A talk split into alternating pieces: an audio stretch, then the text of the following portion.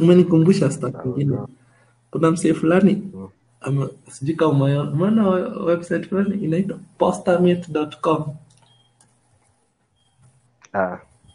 So ni, ni about nini?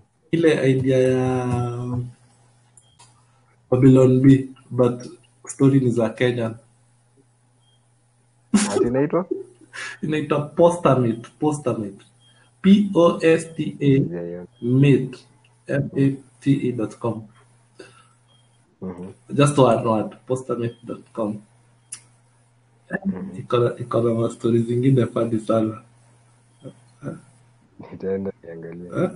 Ati ati kako nyingine ilikuwa ati Moses Wetangula forced to give away part of his family. Ati the social distancing measures and a ban on public gatherings being enforced in an attempt to control the spread of covid nineteen is already having some serious unintended consequences. Ati so far Kenyans have started to hold some weird goods when a bank teller was arrested for carrying money home in order to work from home. Now that's another story, and I linked to another story now, it's funny. But there is one man who has borne the brunt of it all after the ban of large public gathering was declared. Moses Wetangula was forced to give up part of his family so as to comply with the order, as as it was already in associacy breach breach of, of, of public gathering limitations. The politician from Kenya, who has several wives, three fourteen children, one or eight grandchildren, and hundreds of affiliated people,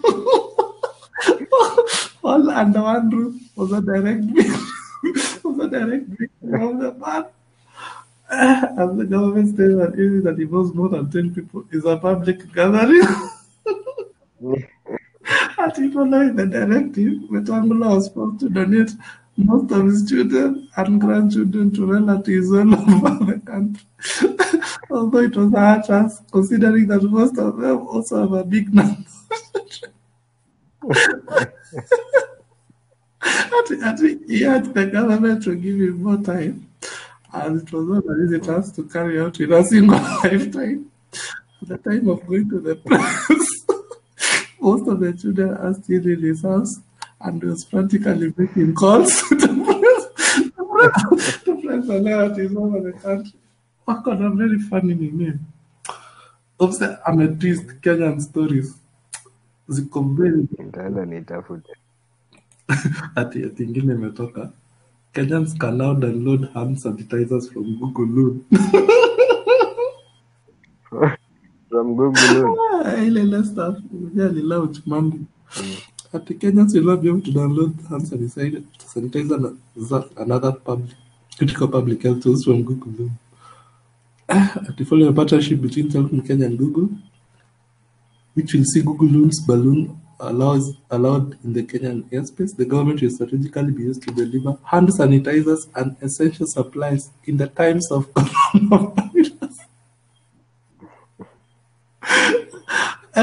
Ah, so kopo. Na unakumbuka hii idea ulikuwa kwanza yaongea.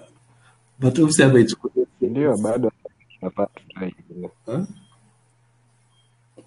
Ah. Mm. So ana ana twist ana twist Angale. Local stories ana twist tu. Unajua unaweza ona umsiri but these stories kana kwa kweli alafu ukiona unaona ah you pussy.